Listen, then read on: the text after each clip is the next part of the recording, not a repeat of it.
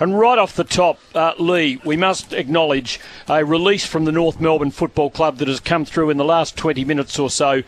Uh, telling us of the death of Dr. Allen Aylett at the age of 88, a great player for the club, a uh, president of the club, a president of the old VFL, and without dramatising it, the father of the national competition because he it was who took on the the uh, odium of South Melbourne supporters in particular, but uh, a lot of more generic football supporters by uh, really forcing the move of South Melbourne to Sydney, and that started it all in the early 1980s. And I think you had a connection to him from well, an early I, age. I go right, right back because I was a North Melbourne supporter, I was a little fella growing up, and I had number 17 on my little North Melbourne Guernsey, which happened to be Allen Aylett. So I kind of the Allen Aylett and North Melbourne from way back, and then of course he was he was president of North Melbourne when in the early 70s got together with the Mar- Albert Mantello and Barry Cheatley and Barassi come in as coach, and all of a sudden they they went from the, like almost the suburb. They were the first club that marketed themselves heavily and fundraised to try and actually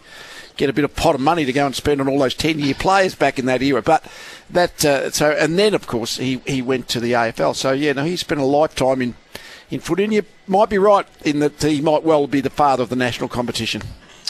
Robbo, it's um, a sad evening for North Melbourne fans in particular, but for uh, followers of this code because he made an enormous mark on the game. He was this rising, ambitious young president uh, after his playing days, and uh, yeah, getting in Barassi, North winning their first flag, and uh, and then the, the start of the national comp. A fine footballer too. He uh, there's a famous photo of I think Allen Aylett running out for his 250th game at Arden Street, and it was a beautiful wide shot, and the players had lined up, and he had a he had a sense of royalty about him. Allen Aylett, he was Doctor Allen Aylett. Was- dentist, yes, yes, was a real a real air of grace about him, and I was lucky enough to meet him, and you guys would have.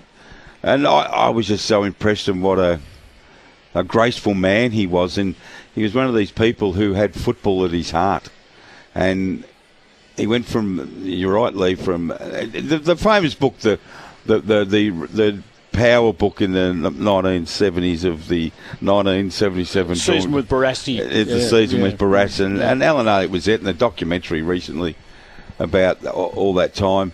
He was he was absolutely 100% North Melbourne, but when he went to the AFL, he was 150% for Australian rules. When you say the, the, the father, the godfather of the national game, I think that is absolutely appropriate. And it's timely to discuss it because we've just had this, um, you know, amazingly lucrative rights deal done, and it was the start of football played outside Melbourne's boundaries and therefore its television restrictions, which started that ball rolling. And uh, it has rolled and it's snowballed and it's grown bigger and bigger.